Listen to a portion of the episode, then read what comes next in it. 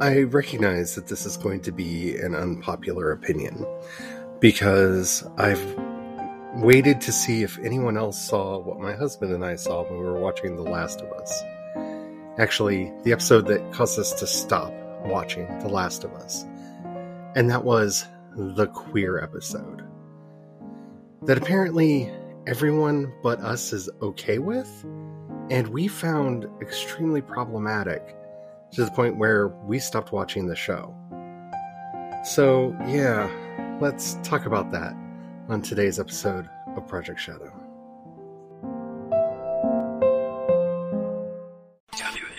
I have something to say.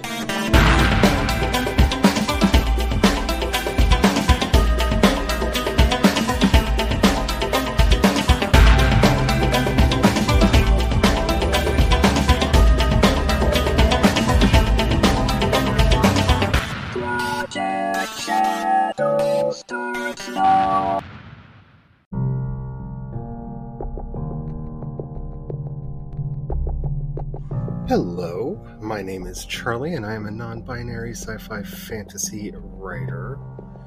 And uh, so, right off the bat, I have to say that this will contain spoilers for that one episode of The Last of Us, and will touch on very sensitive topics such as self harm and consent and. Uh, well, the unaliving of oneself.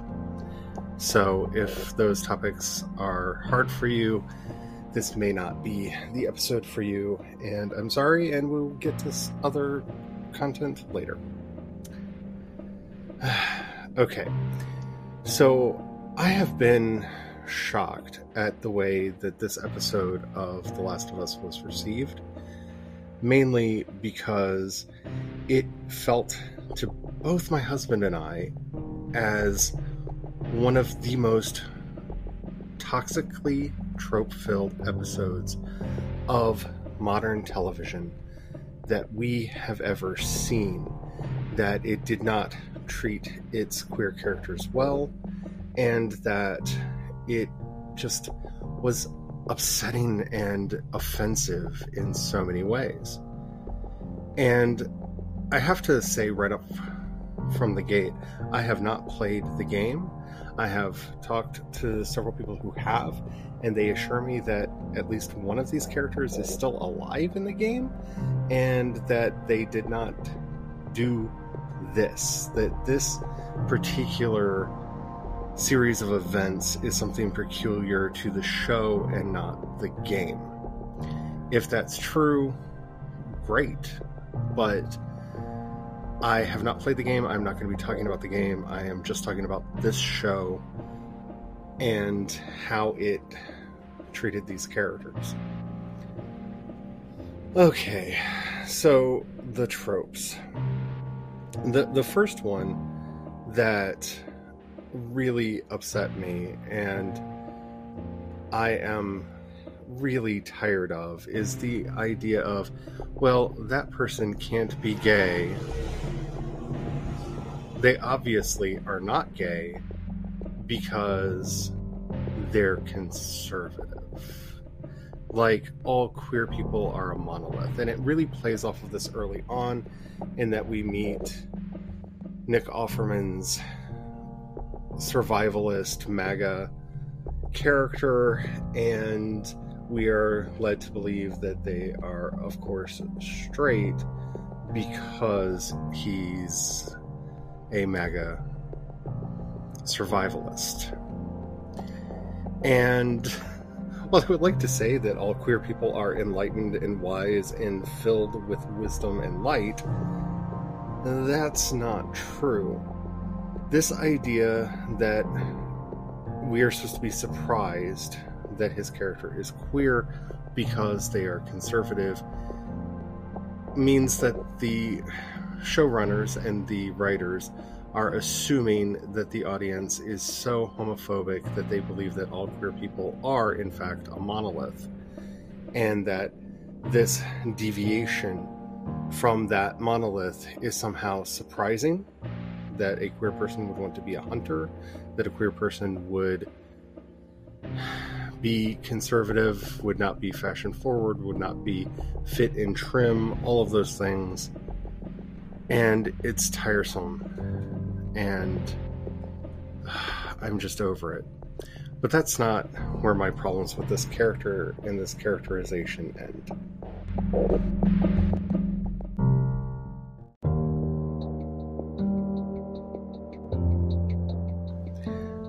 Nick Offerman's character in this episode feeds into a lot of other problematic tropes for the queer community in that he is closeted because he is conservative, which can be the case and often is the case, though not always. In fact, I know several conservative out queer characters that are much more like this character than different, so that didn't need to happen.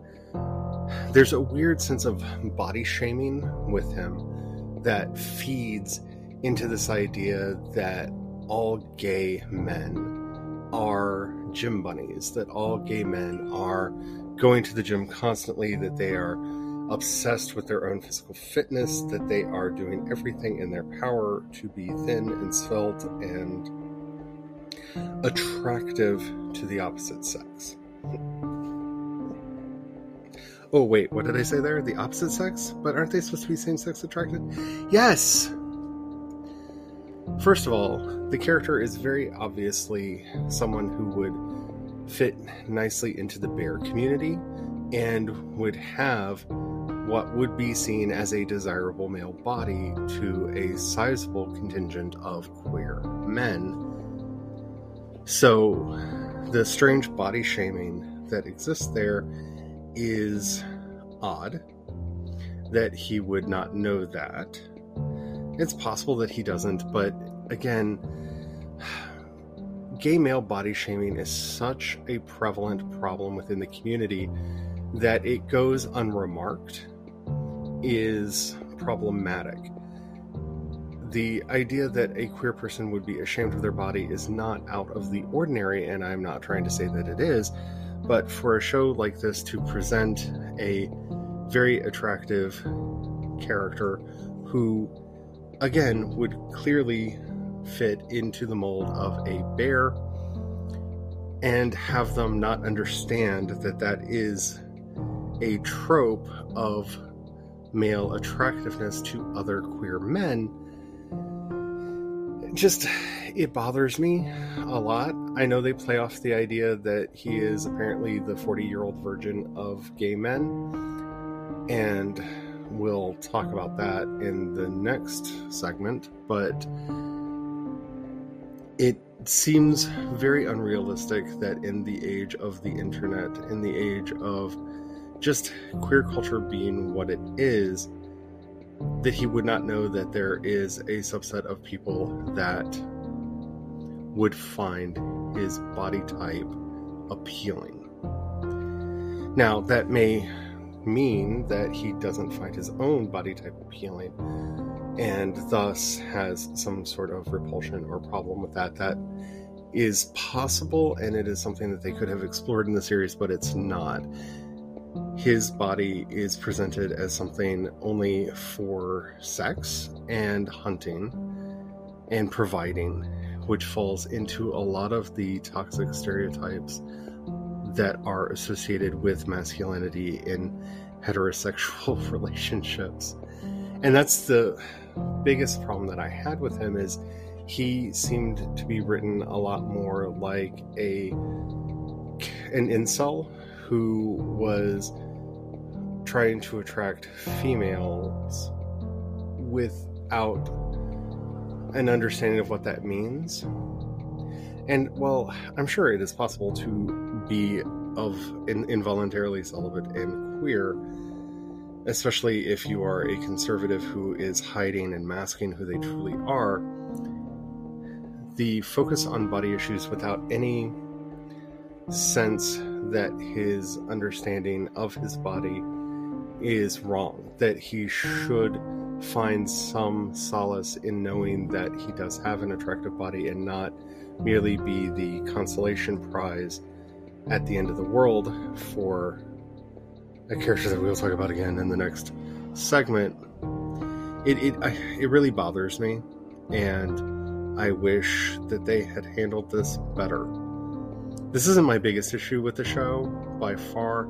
It's just one that when you're dealing with a community that has a lot of serious body issues, in for reinforcing them like this in the way that this show does is problematic and something that they should have taken into consideration when making this episode.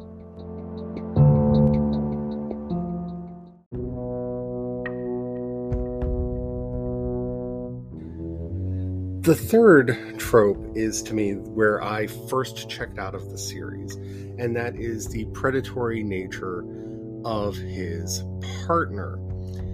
Their relationship is going to be fraught from the get go because this is the end of the world. They're living through a weird zombie apocalypse thing, and the idea that they had that he had run into another gay man in the middle of the end of the world. Okay, yeah, their relationship's going to be fraught. I, I I'm not going to pretend that it's not, but the predatory nature of how their relationship begins and having that not be commented on and have it be a recurrent theme in the episode where he surmises that the gentleman who made him dinner is queer because he knows how to pair wine with meat, and obviously only queer people can do that. So he must be queer. Oh, and he has a piano. And then what felt to both my husband and I as a very non consensual kiss at the piano.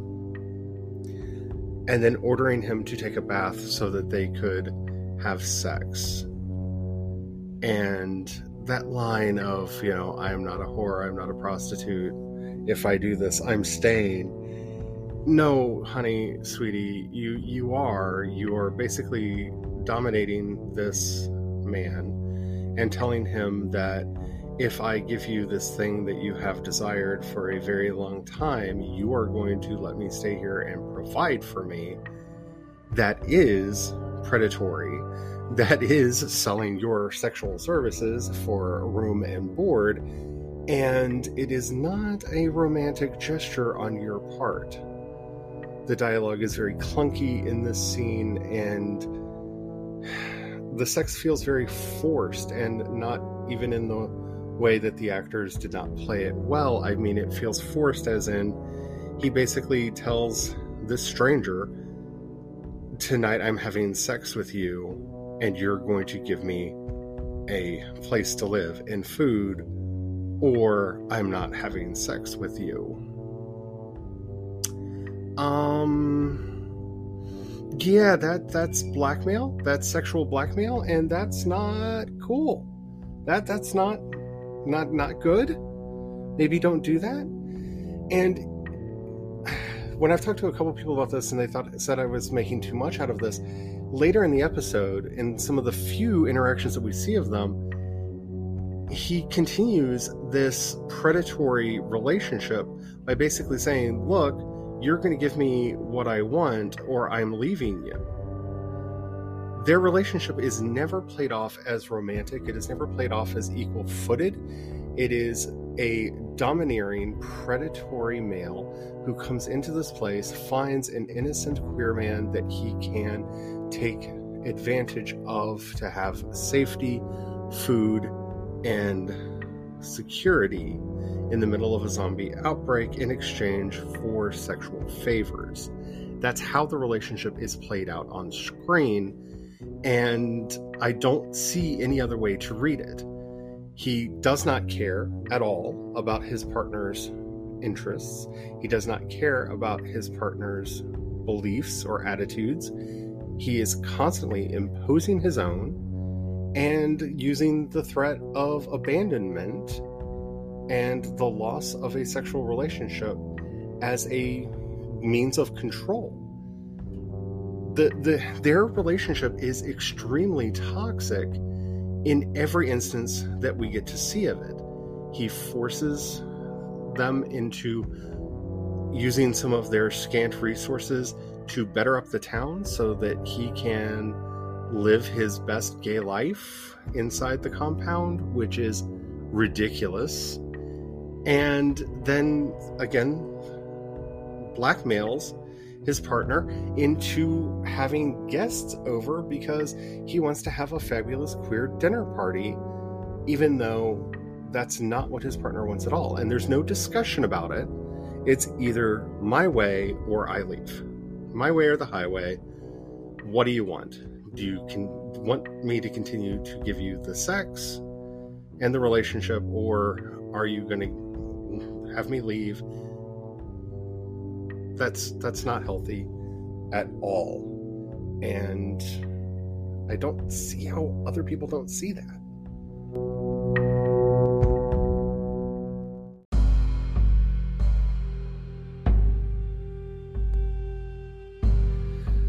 trope 4 is the most harmful one in this entire episode. And the fact that i have seen it so celebrated is upsetting. We see a toxic queer relationship that is based on a non consensual sexual encounter that is turned into a domineering relationship throughout the course of the episode that then ends with this idea that self harm and unaliving is romantic. And I I can't with that.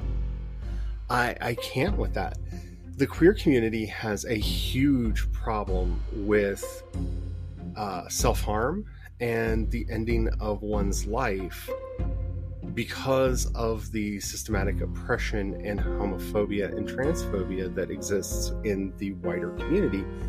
And to make ending life romantic is extremely problematic like this is somebody who did not understand that Romeo and Juliet was a tragedy, not a romance. This is someone who is still like riding that Sex Pistol wave and thinking that an abusive relationship that ends in murder and self unaliving is romantic. And that's the Sid and Nancy story if you're not familiar with it. Sid Vicious abused his girlfriend for an extremely long time and then ended both of their lives. And no, this is not a romantic thing. This is not a romantic trope. This is there is nothing romantic about this idea of I am willing to unalive myself for you. And in a community that has serious issues with self harm. To propagate a story like that is not an appropriate way to tell a story. It really isn't. And I keep going back to appropriate because I'm not saying that the episode should be banned. And if you're able to get past all this and still enjoy the show, more power to you. But there's there's a certain thing that you have to do if you want kudos for including queer representation that you need to get over before I give you kudos. And seeing that two queer characters that are in an extremely toxic relationship where the victim of that toxic relationship willingly ends his own life because he can't stand losing the dominating member of that relationship is not it. That that's not it. That's not the way to go with this. And again i keep saying it over and over again. I don't understand why my husband and i are the only two people that i have seen talking about this I, I've watched a lot of reviews of this episode. I've watched a lot of commentary on this episode. I've seen a lot of very positive comments about it. And no, it's not romantic at all. There's nothing romantic about this. It's it's Sid and Nancy all over again. It's Romeo and Juliet all over again. It's a tragedy. And if it were played off as a tragedy, then okay. I, I would probably have accepted this episode better. But that lingering shot out of the window at the end of the episode, which, oh, we're going to be talking about that in the next segment, reframes everything that happened before it as wasn't it romantic? Wasn't it sweet that they had this toxic relationship together that ended in mutual unaliving? And that is not what I saw as an episode, as you can clearly tell by my uh, description of it. And maybe if it were framed as a tragedy, if it were framed in the dark light that the storyline requires, I probably would not be here talking about how I did not like this episode and probably talking about how I do enjoy the show because I was enjoying the show until this episode and I have not been able to watch it since. Because every time I think about it, I get mad and I get angry and I just have to stop.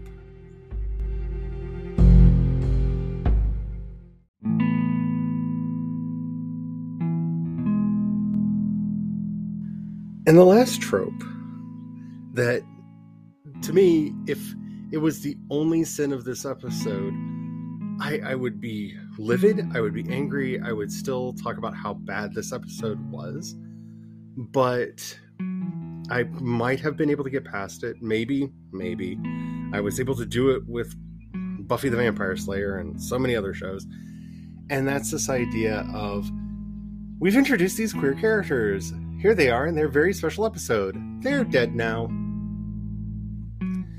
And not only that they're dead, not only that they were summarily executed in a way that uh, was just not cute in any way, shape, or form, but that their death was somehow beneficial for the cis straight people in their lives. Mm, no.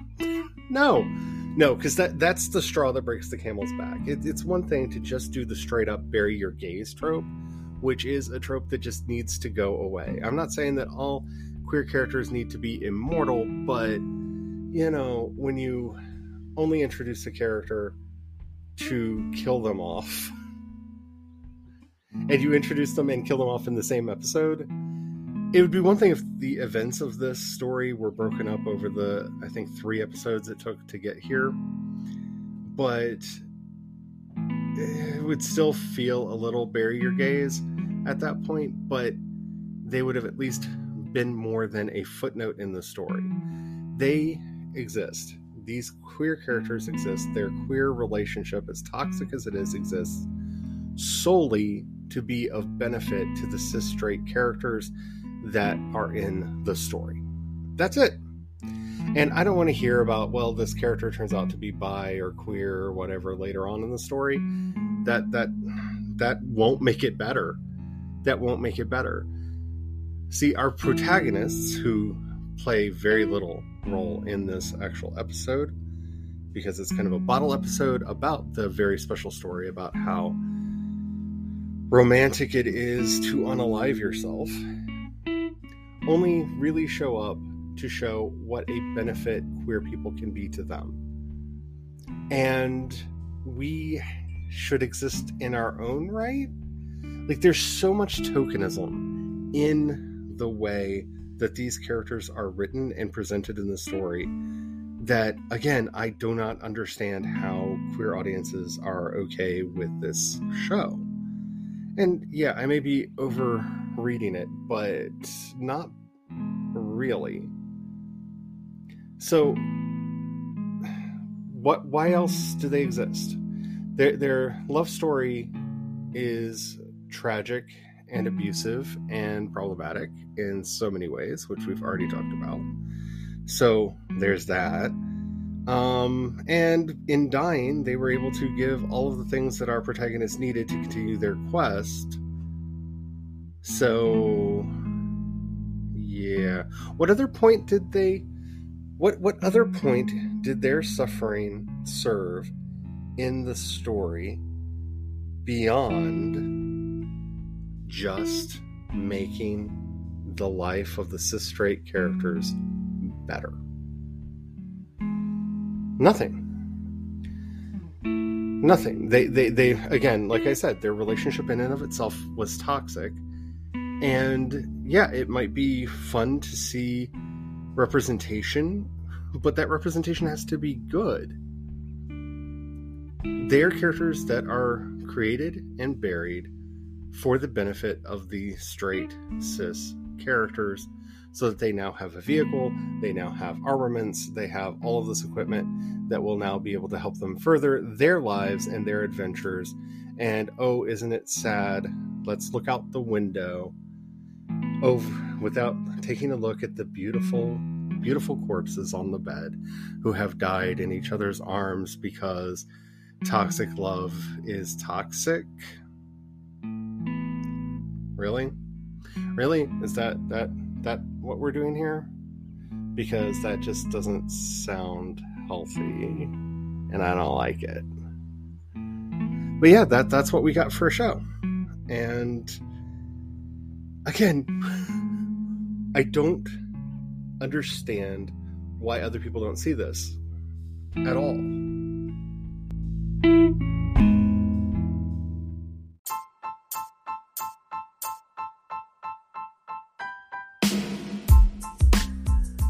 in the end, and I feel like a broken record with this, but I don't understand why this show got away with this. I really don't. Is it because of Nick Offerman? Pedro Pascal? Who, why? Why? Why?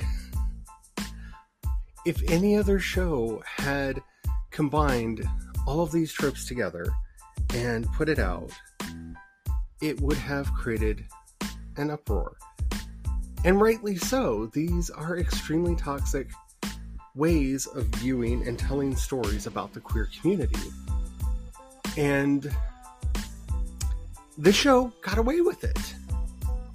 It's not surprising that straight audiences would not have a problem with this episode because it's Brokeback Mountain in the zombie apocalypse, basically which is also a toxic story that is not good for queer people. But mm, I don't see why queer creators are talking about this episode in a positive light.